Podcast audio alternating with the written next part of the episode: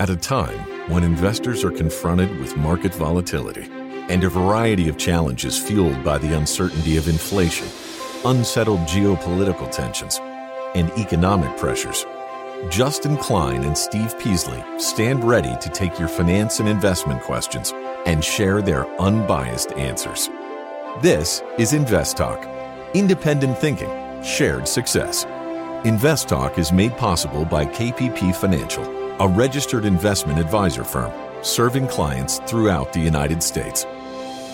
The clarity for your path forward starts now. This is a special Best of Caller Questions Invest Talk compilation program. Remember, the Invest Talk phone lines never close. Please call with questions. 888 99 Chart. 888 99 CHART. They will be played and answered on an upcoming Invest Talk podcast. Welcome to Invest Talk, above average investing for the average investor. We try to bring you useful information and answer any questions you might have as long as they're financial. 888-99 Charter is our number, 888-992-4278. Okay, let's go ahead and start with our first caller. Let's go to Eric in New Jersey. Hi, Eric. Hi, Steve. How you doing? I'm good, and I thank you for the call. My, my question today, Steve, is regarding a 457B plan that I have. Mm-hmm. I'm a police officer in New Jersey, and I've been on for about 11 years. I got a, a quite a few more years to go before I retire, so um, I could, I guess, afford to be to be riskier with that uh, account. But Mm-hmm. Mm-hmm. the reason I'm, I'm calling is uh, for about the last year or so, I've been uh, paying into uh, a fixed account that's getting me 3.75 percent Mhm. a year uh, due to all the volatility and everything with the market, and I didn't really want to be losing money, so Uh-huh. Uh-huh. um, just seemed seemed like a, a, a sound uh, idea at the time. And I'm thinking about uh, getting back in, and I was just speaking with my uh, advisor who runs the account through MetLife, Mhm. and I'm trying to decide uh, kind of what I want to do with that account, whether I want to get back in the market entirely Mhm. with um, what I have, which is like sixty-eight thousand at this point, uh, twenty thousand of which is all profit. Whether I want to go back in entirely or just take what I have as profit, put that back in the market, or stay in the fixed account and just take my three point seven five percent and ride out any perhaps volatility or or if we are in Right. you know a, a bubble, the tech bubble AI bubble that's going to pop at some point. Can I ask you Uh, what so what kinda- the, what are you invested in? I know it's a fixed income, but what kind? What what is it? Is it bonds? Is it a money market fund? What is it? It, it's like a money market, Okay. uh, more or less. Yeah. Okay, so because my answer would be different if you'd said anything but a money market. If you said it was some type of bond fund, short term, mid term, or long term bond fund, I would suggest that don't get out of it quickly. Get out of it slowly because I think interest rates are peaking. I think we'll have one, maybe one more increase, maybe, maybe two, but I don't think so. But, but then mm-hmm. uh, we'll have a long period of flat, and then the next move will be down interest rates moving down. And when that happens, mm-hmm. bond funds go up in value, so you mm-hmm. get your 3.7 plus capital appreciation. But money market fund probably won't do that. So my answer is I think you should start teasing back into the market. Um, Okay. I wouldn't dump all the money in it right away. I would dollar cost average probably through the 68,000 and by maybe the end of the year, the beginning of next year have all that 68,000 in the market. And I would diversify it in market cap, small, mid, and large cap. I would diversify it. But don't do it don't do it all at one time though, okay? Eric, I appreciate it.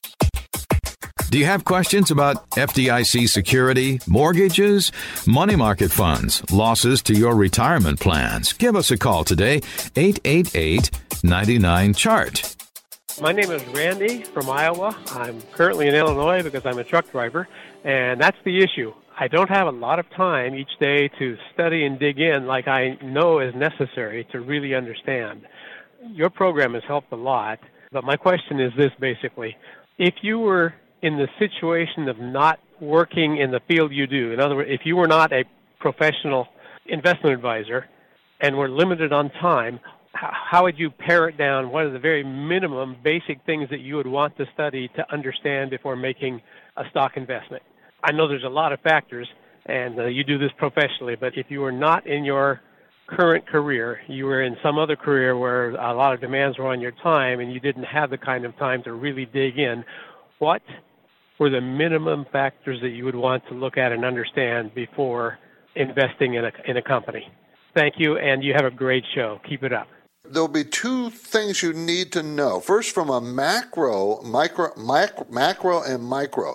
Macro, you kind of have to understand the environment you're in, the interest rate environment, the economic cycle that you're in. Where are we in that cycle? So, so and I'm not going into details about that, but you kind of kind of understand what the cycle is economically and interest rates. Okay, right now we're kind of on a high cycle on interest rates, right?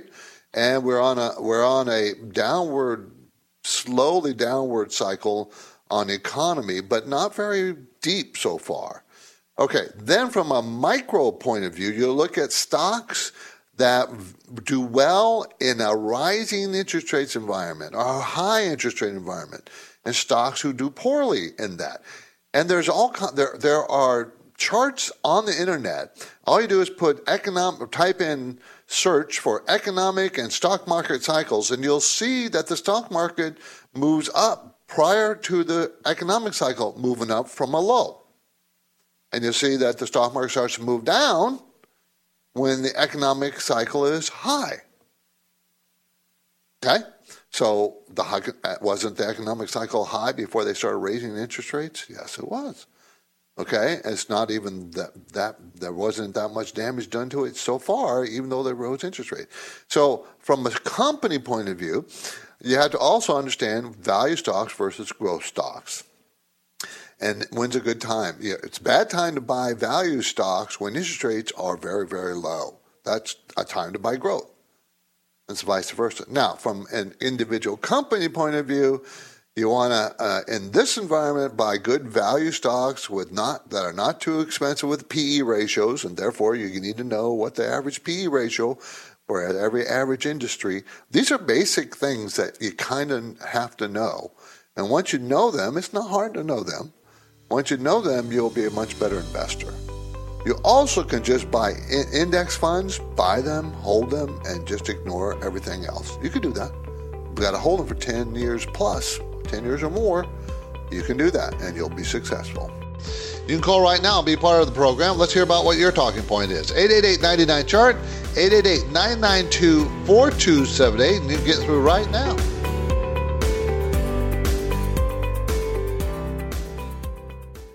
When listener questions are played on the Invest Talk podcast, how do you guys determine a value stock? The caller voices are amplified many thousands of times. Just wanted to get your opinion on JP Morgan and BAC. How do you see this uh, looking forward? I'm 25 years old and have a question about retirement funds.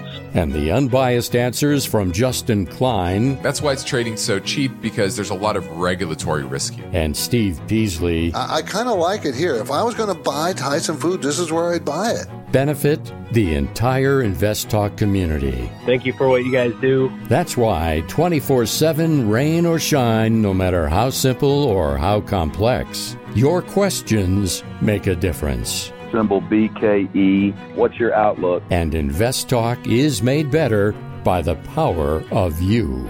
So don't forget to call 888 99 Chart. You're listening to an encore presentation of Invest Talk. Please call with your questions and comments, though, 888 99 Chart, 888 99 CHART, and Steve will answer them on the next Invest Talk. Let's go to James in New York who wants to talk about mortgages.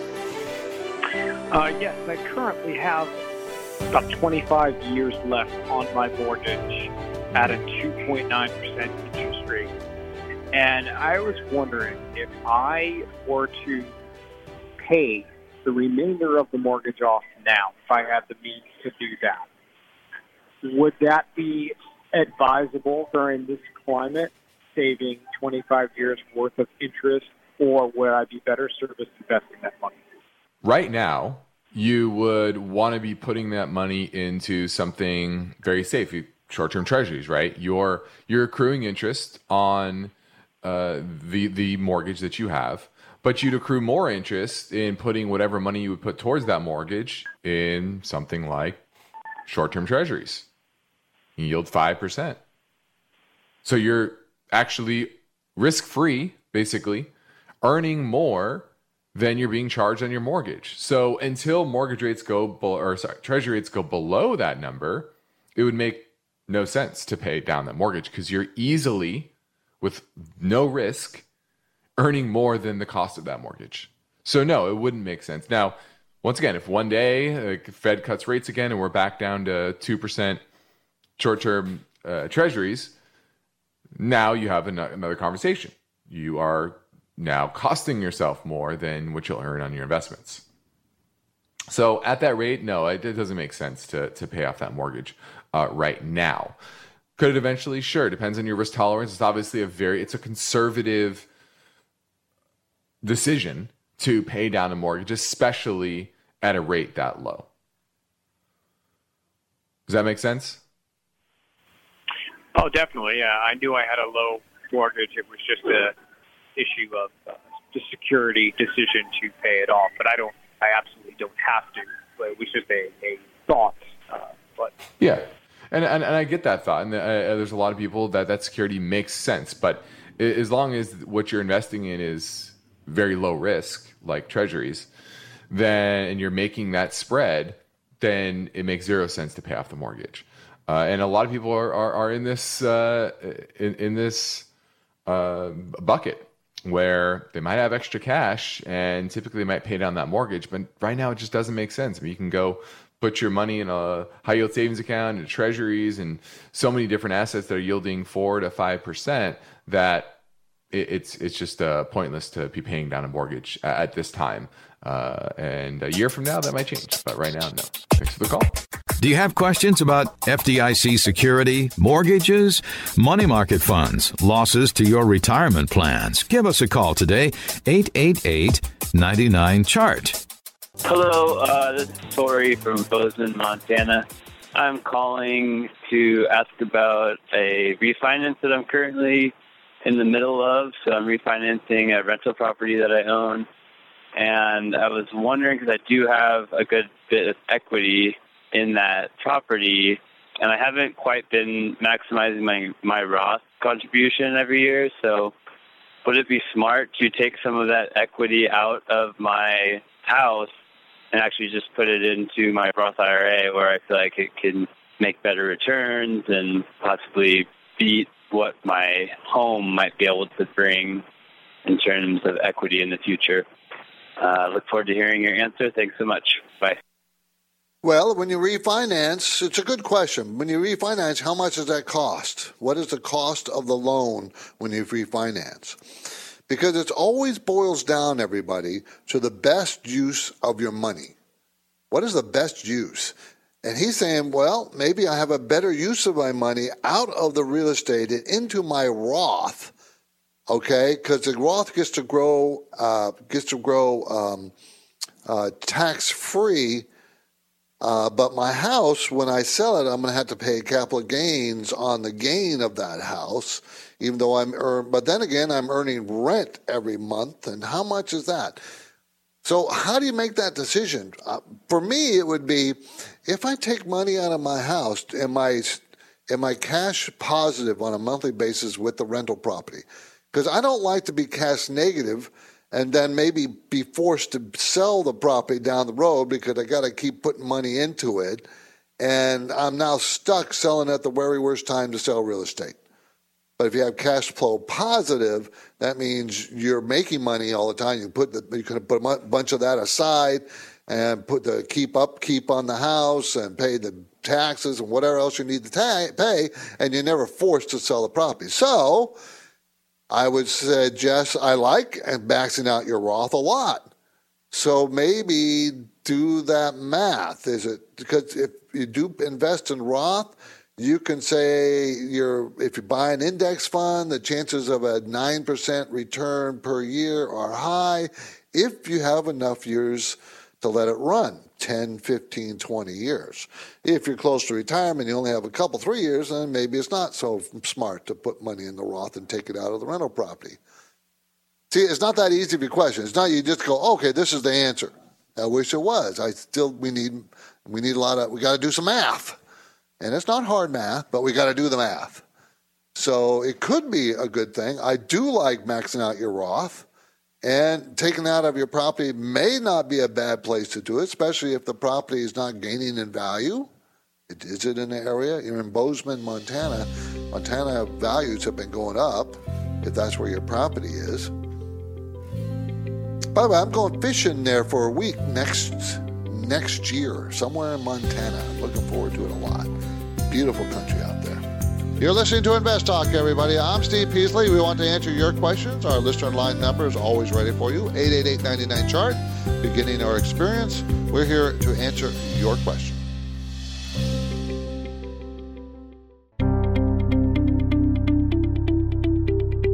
You're listening to an encore presentation of Invest Talk.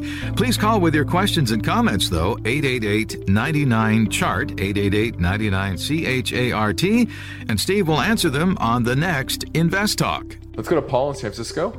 Let's talk with national debt. Yeah, we're getting close to the, the limit of the national debt, which is over 31 trillion. And Will that happen? Will we we see that? Didn't that happen before? Some of these earlier. Uh, according to my memory, it did, but it turns out wrong. And Biden just wants to spend money and print money and spend money and print money, and that causes inflation. Inflation is a tax on the middle class and the poor, but not the wealthy. Well, you know, this is a situation that has been years in the making, um, right? So it's uh, definitely both sides of the aisle. They all want to spend on their uh, their pet projects you know, this debt ceiling issue is something that I've been hearing about for, you know, pretty much my entire career, you know, over 20 years. You know, I've heard this many times. There's a lot of political brinksmanship here that is ultimately not going to amount to. Uh, I, I don't think it's really. I think it's more headlines than anything else. You know, the decision to uh, spend money it happens when you talk about budgets, and, that includes spending, but also taxing, right? Um, so under uh, every administration, the debt's gone up, really, uh, except for I think the uh, yeah, I think the Clinton administration, the very end of the '90s, because of demographic issues and or not issues, but uh, tailwinds, shall we say, and uh, a strong uh, tech sector. You know, we had a, a surplus for a short period of time, but that was pretty much it. Um, so you can't really blame one side or the other. They're both very culpable in this. And if you are blaming one side or the other, well, you're using your politics to do that. Hi, Steve and Justin. Uh, love the show. Appreciate all your advice. I have a question about timing the market. So, time in the market, not timing the market, is one of the most important things when investing. And I hear you say not to chase returns. However, many of your callers ask when is the, a good time to buy a certain stock. So, uh, in other words, buying on the dip maybe. So my question is, how can you reconcile these two uh, seemingly conflicting ideas?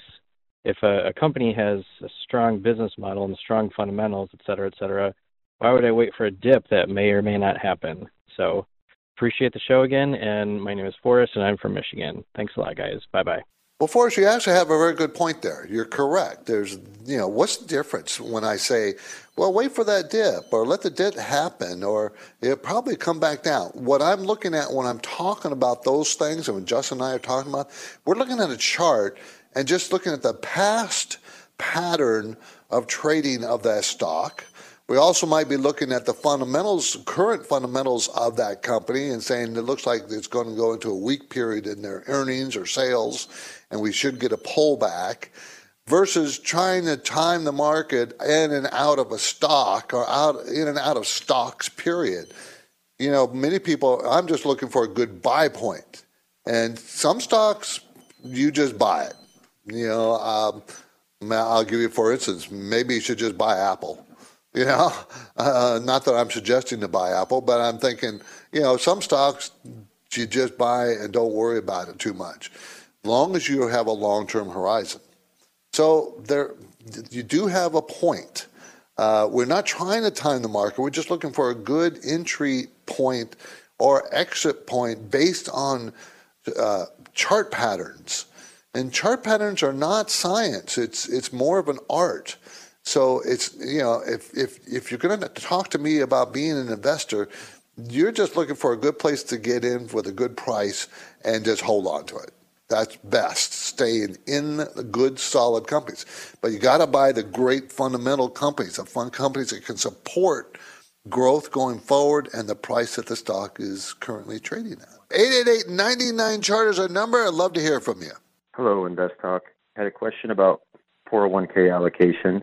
I work for Kroger, and uh, I'm limited with the options as far as what I can contribute to. So, you know, there's an S&P fund, there's a a fund where there's some small, mid, and large cap stocks in the U.S., a foreign fund, and then a bond fund in Kroger as an option. So those are my five options. And uh, I'm 27 and I have about a 10% position in Kroger. The rest uh, spread out between the options I just listed.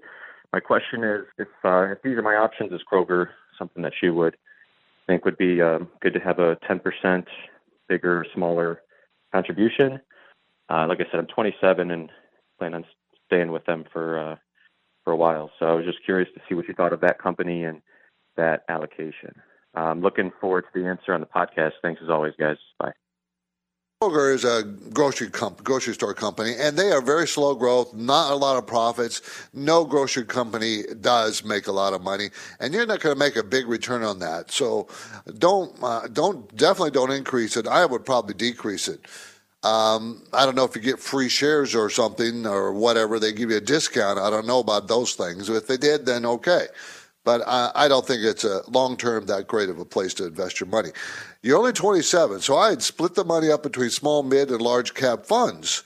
Okay, uh, I would put a third, third, third if at 27 years old, so I can have exposure to small cap and mid cap where you get most of your growth long term, and the large cap S&P gives you some stability. But being in the stock market is risky. But being 27, you have decades to keep your money invested. And therefore, you will do much better spreading it out in those three sectors than just than this being uh, having Kroger. All right, you know, if you buy one, like if you buy put all your money in the small cap, way way volatile. That's very volatile. You might make a lot of money, but you could also lose a lot of money, and it might be. You know, at the very wrong time that you can afford to lose it when you're approach, approaching retirement. So I'd spread it out. You can call right now and be part of the program. Let's hear about what your talking point is. 888 chart 888 992 4278, and you get through right now.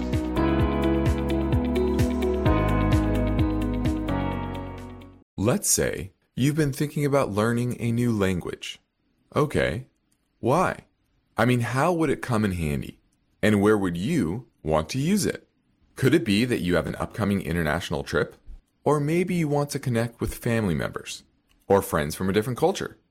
I think you should know about Rosetta Stone. With millions of users, it's been the world's most trusted language learning program for 30 years. Rosetta Stone is available on your desktop or as an app with Audio Companion and the ability to download lessons offline. Rosetta Stone truly immerses you in the language you want to learn. It has a built in, patented speech recognition engine called True Accent. So as you practice speaking, you'll get feedback on how well you pronounce words. With Rosetta Stone, you pick up a language naturally, first with words then phrases, then sentences. It's an intuitive process designed for long term retention. You really learn to speak, listen, and think in your new language. Rosetta Stone is an amazing value, so your special skill set is within easy reach.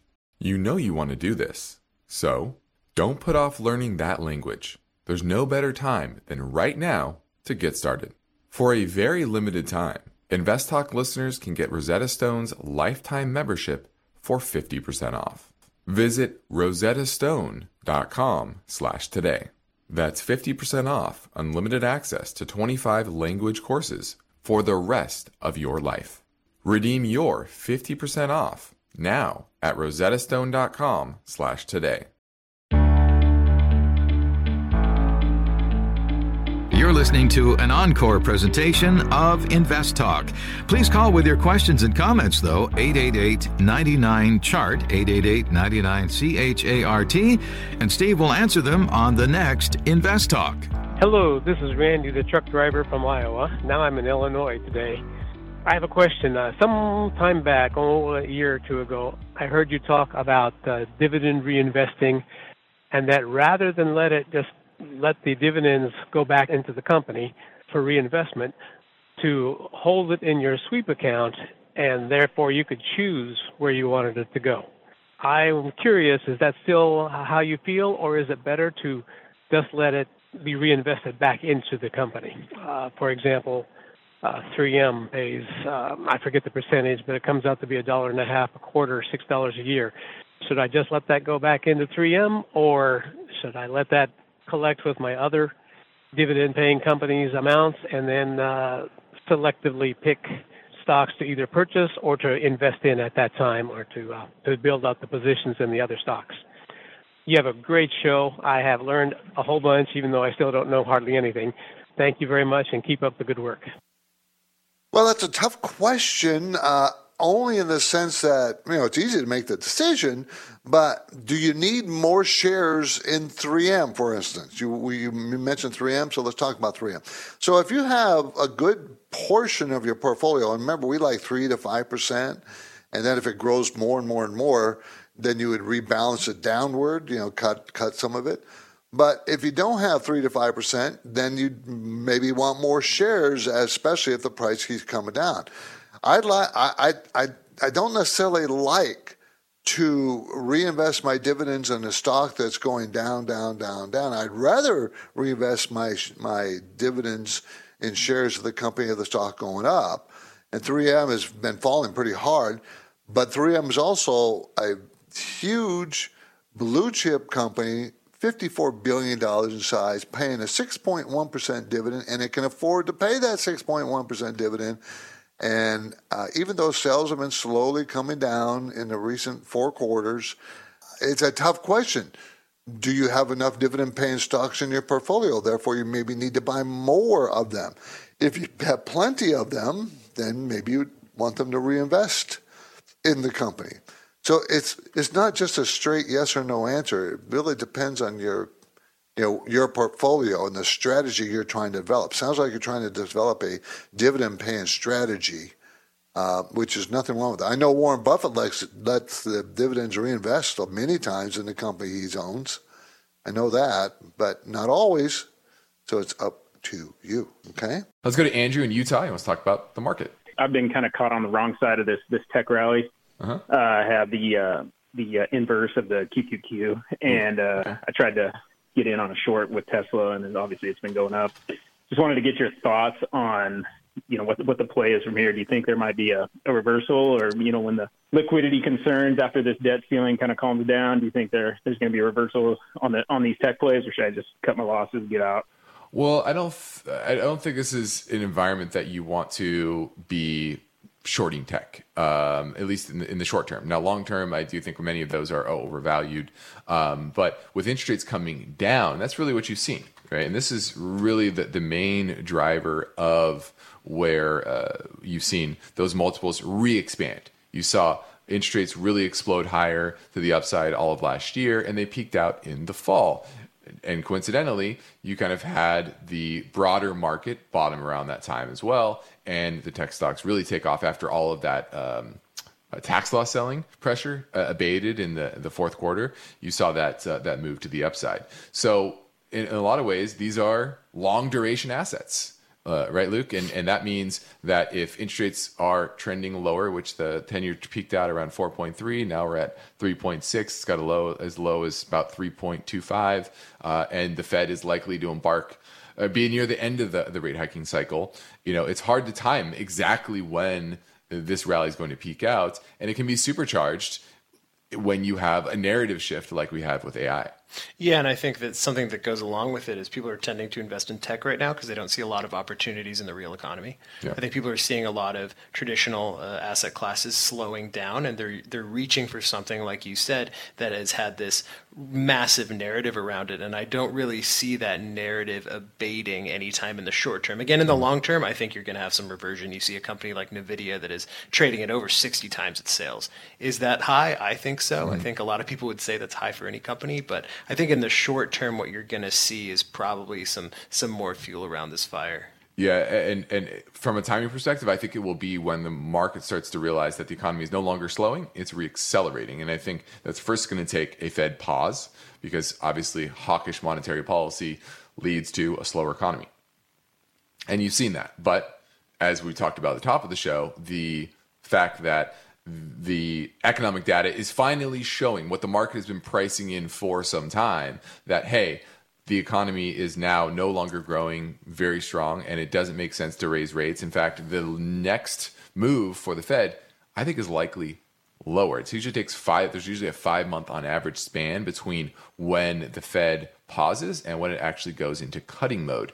And so we could have that by the end of the year. So when exactly will that be? I think it will be probably when the fed first makes its first rate cut. I think that's probably when you'll see uh, really that shift to uh, back to the real economy stocks, uh, and that's uh, probably coming up sooner in my mind uh, rather than later.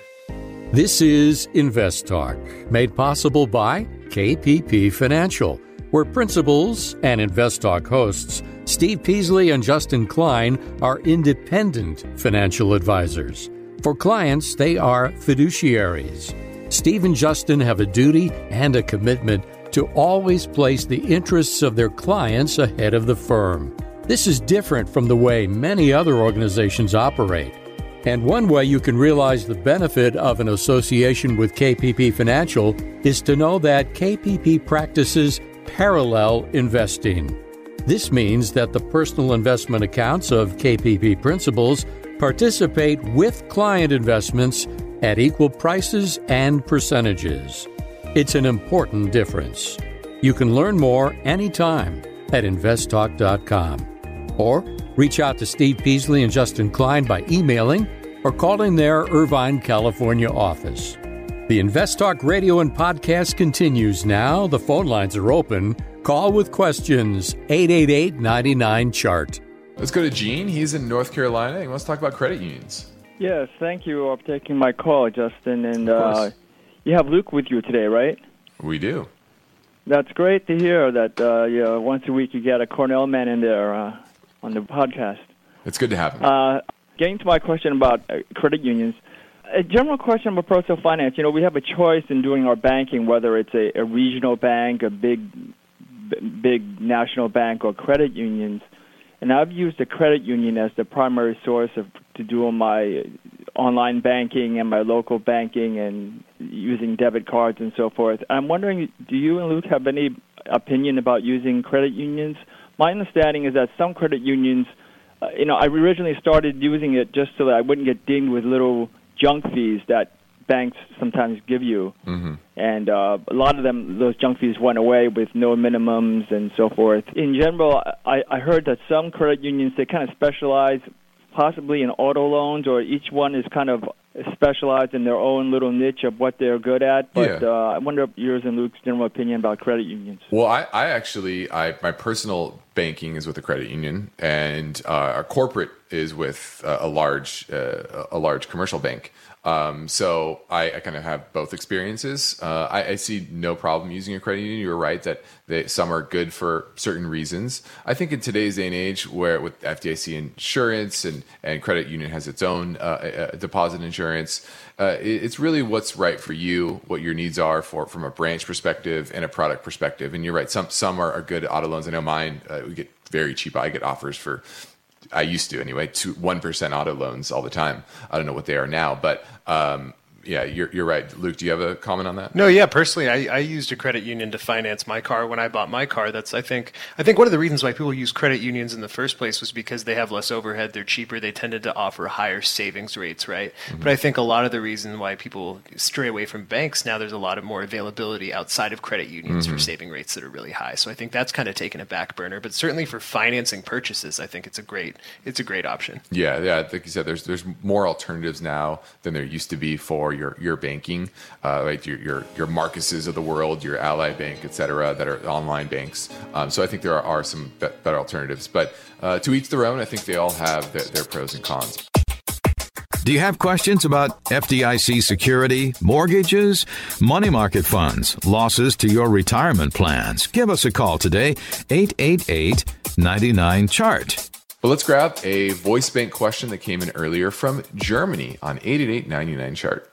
Hello, Steve and Justin. This is uh, Paulo from Germany calling. Today I have a question about portfolio management and actually uh, a question about which is the, the perfect or a good allocation, like considering the market cap. Um, right now, I'm invested like in 28% in mega cap, 41% in big cap, and mid cap 15%, small cap 10%. So I was thinking, and I'm trying to get more into smaller and mid caps and uh, cutting my mega caps because I think uh, there might be more growth in small and mid cap names. So, yeah, my question is basically how do you guys allocate considering market capitalization? Okay, I'm looking forward to hear the answer on the podcast, and uh, thank you so much for your, all the work you guys do. Bye bye. All right, that's a it's a great question. That's something that most people don't think about, right? They just buy names and they look more about the sector and not just about the size of the companies that they're investing in. Now, right now the better values are in those smaller cap names. Uh, but they're also higher risk. You've seen that this year right? Mega caps have outperformed those smaller caps. So but does that mean that's going to be long term well the valuations say that small caps are going to be better performers in long term small and mid caps tend to outperform large caps but that's obviously not every year yeah, you know, it's kind of a, a, risk tolerance story, right? Because the only reason why the small and mid caps uh, tend to outperform in the long run is because you're taking on additional risk. Mm-hmm. So without knowing, you know, personally what your risk tolerance is, it's difficult to say with an adequate uh, uh allocation should be. Yeah, it, it, exactly. It's it's hard to say just now and looking at those those, uh, those that breakdown. I, my natural instinct, you sound like a younger caller, would be, yeah, you probably want to trim some of those lar- those mega cap names, especially, and and invest in some of those more mid and, and small cap names. Now, of the different market cap uh, buckets, shall you say. Uh, typically, mid caps have the best risk versus reward, right? The small caps, they tend to, some of them go bust. They're small for a reason. Um, and the mid caps have uh, still room for a lot of growth, whereas those mega caps, the, most of the growth is probably behind them. Um, so I would probably be coalescing around more of that, those mid caps, right? Why do listener questions make Invest Talk better? Which of these would you recommend? Because each caller presents fresh questions in their voice. When do I know the right time to take profits? And listeners instinctively realize that Invest Talk uniquely offers a welcome dose of investing satisfaction. I think you have a terrific show, and I've learned a whole lot. So don't forget to call Invest Talk. 888 99 Chart. Hi, Steve and Justin. This is James from New York. I have a general question about analyzing a company and their debt. What kind of uh, metrics do you guys look at, or how do you analyze a company's long term and short term debts? How do you know that they have too much debt on their balance sheet or their debt is justified? Just wanted to know if there's any kind of quick ways to look into this. Um, looking forward to your answer on that. Thank you. That's a very good question, and you know, I'm I'm I'm I'm starting to get impressed with the quality of questions from our audience, and I really appreciate that. So, how do you know if a company's carrying too much debt? Because it's very difficult. It's very difficult. For instance, first you have to have the understanding that some companies need debt to grow. They can't grow without debt. And banks always have debt, right? They're borrowing money and lending it out. So they'll always have huge debt. Then you got REITs, they always have huge debt. Then you have other companies that sometimes, one of the reasons why I don't like auto companies is they always carry a lot of debt. Generally speaking, generally speaking, they carry a lot of debt. Historically, they carry a lot of debt. And I never understood why they should. They also pay high dividends. To me, that makes no sense. You're borrowing money to pay dividends? So, that goes to part of the problem. If it's a company who's growing real fast, okay, it's going to have a lot of debt because its growth makes it have to buy more inventory, build more factories, do whatever it needs to do to keep up with the growth. Okay, so it, you can't just say, well, it has a lot of debt, I don't want it. No, how fast is it growing? If it's an old line company, it's been around forever, ever, and ever, and ever, and it's carrying lots of debt, that makes no sense unless it's a bank. Okay, uh, unless they just recently bought another company and they the debt borrowing money was cheaper than selling stock or, or issuing bonds wouldn't it be nice if I could just tell you a number? If it's more than 10% debt of their market cap, uh, don't buy it. You know, I, there's no such thing as that. That doesn't work. So, this is not answering your question at all because it's almost virtually, virtually impossible to answer that question in a vacuum. Don't, I can't tell you. I can say stuff like most companies that are mid sized or large generally don't have a lot of debt or shouldn't have a lot of debt, unless there was a very good reason to have the debt and you need to find out what that reason is. Now, for instance, Apple, they have billions and billions and billions of dollars, and yet they borrowed money because it was an avoidance situation of taxes and to pay dividends to the. So, it, you know, it's just not it's just not an answerable question in a vacuum. You got to ask what company we're talking about. Then let's go look at the debt. Okay? Now, if you have a question about a stock or an IRA, college savings plan, well, maybe buying a house, mortgages, reverse mortgages, we're here for you. 888 99 chart, 888 992 4278.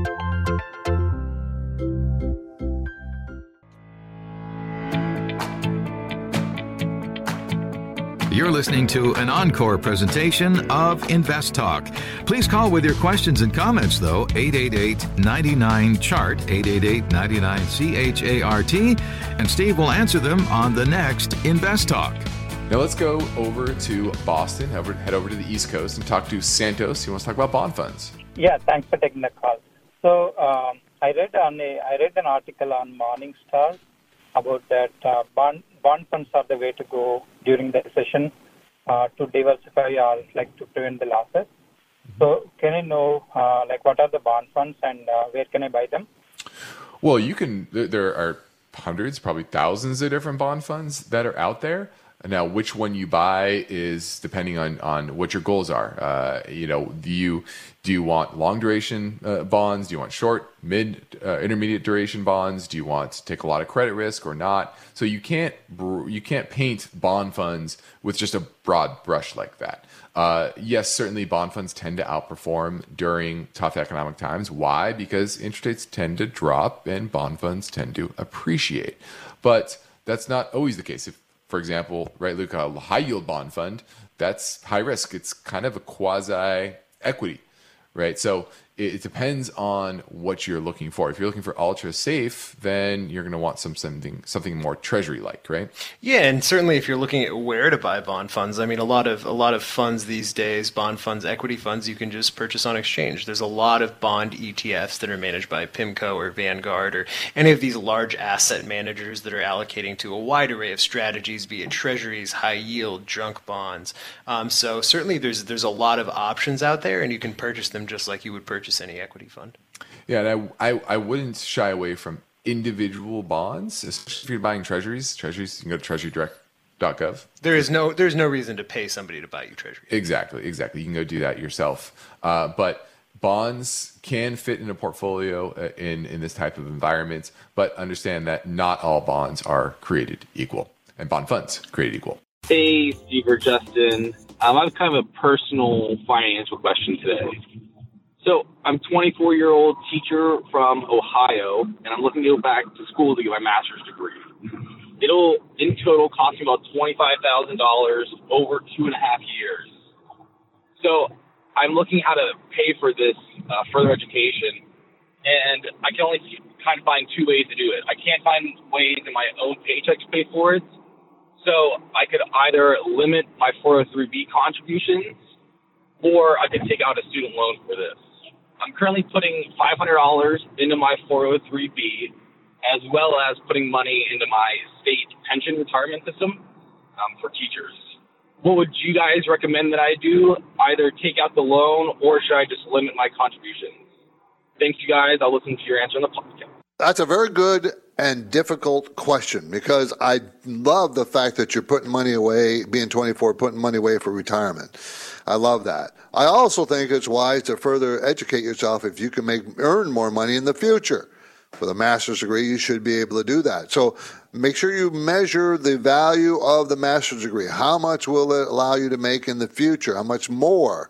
If you're going to pay 25000 for it, how much more will it allow you to earn? Everything being equal, and it makes sense if it makes sense to get that master's because you'll make more money. What I would probably do, I'd probably split it down the middle. I would put, I would still contribute half of my 500, 250, and put aside the other 250 and borrow less money for the student loan. I think that's what I would do. Um, everything being equal, I really would like to sit down and pencil in how much money money you're going to make with uh, the masters. How long will it take to make that twenty-five thousand back, and include how long it's going to take me to make up the money that I wouldn't put into my retirement account. How, how many how much money am I not putting in by getting the masters? You know, do the I would be doing the doing some hard math on that. And since you're getting the master's degrees, you're a pretty smart fella. You probably do that math. Good question, though. And it, I'm glad you're thinking about it because debt is, I, I don't like debt, but you're 24. If you're going to take it on, now's the time to do it. But at the same time, putting money away for your retirement when you're young has much more years to grow in the future. It's what makes it a tough question. Dennis in Oakland. How you doing, Dennis? I'm doing great, Steve. Thanks for the Uh, I'm 65, and I'm putting some money in the Roth IRA for the next two years, like 24K, Okay. with my wife and I. Okay. And I think I should just do it. I don't need the money, so I think I should just put it in aggressive for the next 20 years, and then it, when I'm 85, then there'll be a nice nest egg, additional nest egg. What do you think of that idea? If you don't need the money, I think it's a great idea. Yeah, I don't need the money, so. See, that's the key because you're at retirement age, quote unquote retirement age.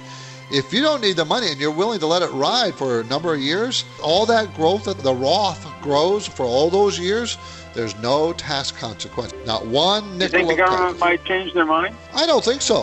Think of the hue and cry that would cause, Dennis. No way. You and I, we'd be marching on Washington, wouldn't we? No, I don't think it's, wouldn't be abused, yeah.